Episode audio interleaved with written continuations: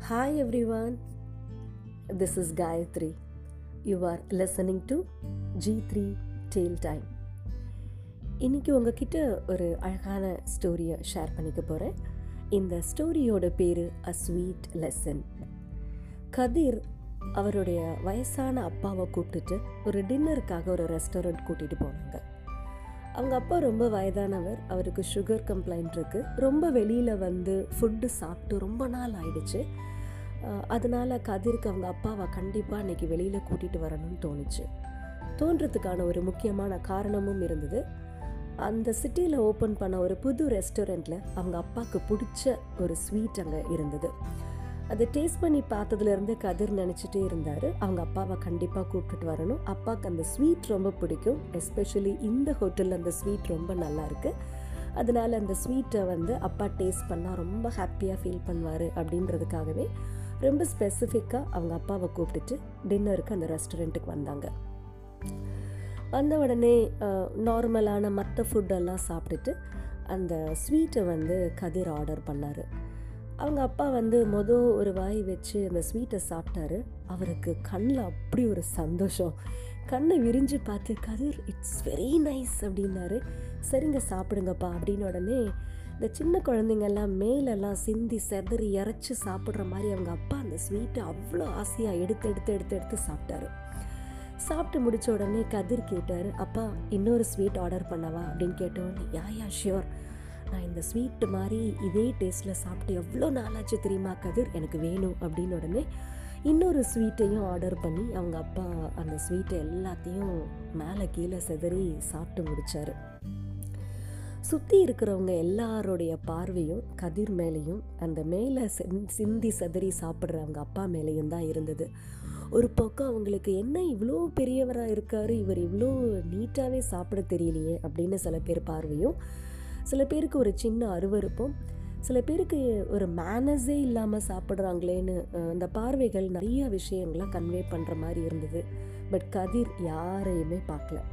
அவங்க அப்பா சாப்பிட்டு முடிக்கிற வரைக்கும் அவங்க அப்பா சாப்பிட்றத ரொம்ப ரசித்து பார்த்து முடிச்சுட்டு சாப்பிட்டு முடித்தோடனே அவங்க அப்பா கையை மெதுவாக பிடிச்சிட்டு போய் வாஷ் ஏரியாவுக்கு போயிட்டு அவங்க அப்பாவோட வாயெல்லாம் தொடச்சி விட்டு அவருடைய ட்ரெஸ் எல்லாத்தையும் க்ளீன் பண்ணி விட்டுட்டு அவருடைய தலையெல்லாம் அழகாக கோம் பண்ணி விட்டு அவரோட ஸ்பெக்டக்கிள்ஸ் அழகாக மாட்டி விட்டுட்டு அவங்க அப்பா கையை மெதுவாக பிடிச்சி கூட்டிகிட்டு வந்து அதே இடத்துல உட்கார வச்சாங்க.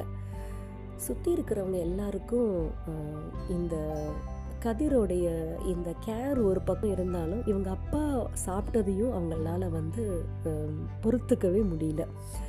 இருந்தாலும் இட்ஸ் பிட்வீன் தெம் அதனால் யாரும் ஒரு கமெண்ட்டும் பாஸ் பண்ண முடியல. அதுக்கப்புறம் அந்த சர்வர் வந்து அந்த இடத்தெல்லாம் க்ளீன் பண்ணி முடிச்சதுக்கப்புறம் கதிர் சொன்னார் எனக்கு ஒரு ஸ்வீட் வந்து பார்சல் பண்ணிடுங்க அப்படின்னு சொன்னோடனே அவங்க அப்பா முகத்தில் ஒரு சின்ன குழந்தைக்கு இருக்கிற அதே சந்தோஷத்தோட இன்னொரு ஸ்வீட்டாக கதிர்? அப்படின்னு கேட்டோடனே ஆமாம்ப்பா இதை நாளைக்கு நம்ம வீட்டில் போய் கூட சாப்பிட்டுக்கலாம் அப்படின்னு சொல்லி அதையும் வாங்கிட்டு பில் பே பண்ணிவிட்டு அவங்க அப்பா கையை பிடிச்சி மெதுவாக ஹோட்டலை விட்டு வெளியில் நடக்கிறதுக்காக போக ஆரம்பித்தாங்க அப்போ அந்த அந்த ஹோட்டலில் இருக்கிற ஒரு பெரியவர் அவரை கூப்பிட்டு தம்பி நீங்கள் ஏதோ ஒரு விஷயத்தை விட்டுட்டு போகிறீங்கன்னு நினைக்கிறேன் அப்படின்னு சொன்னார்.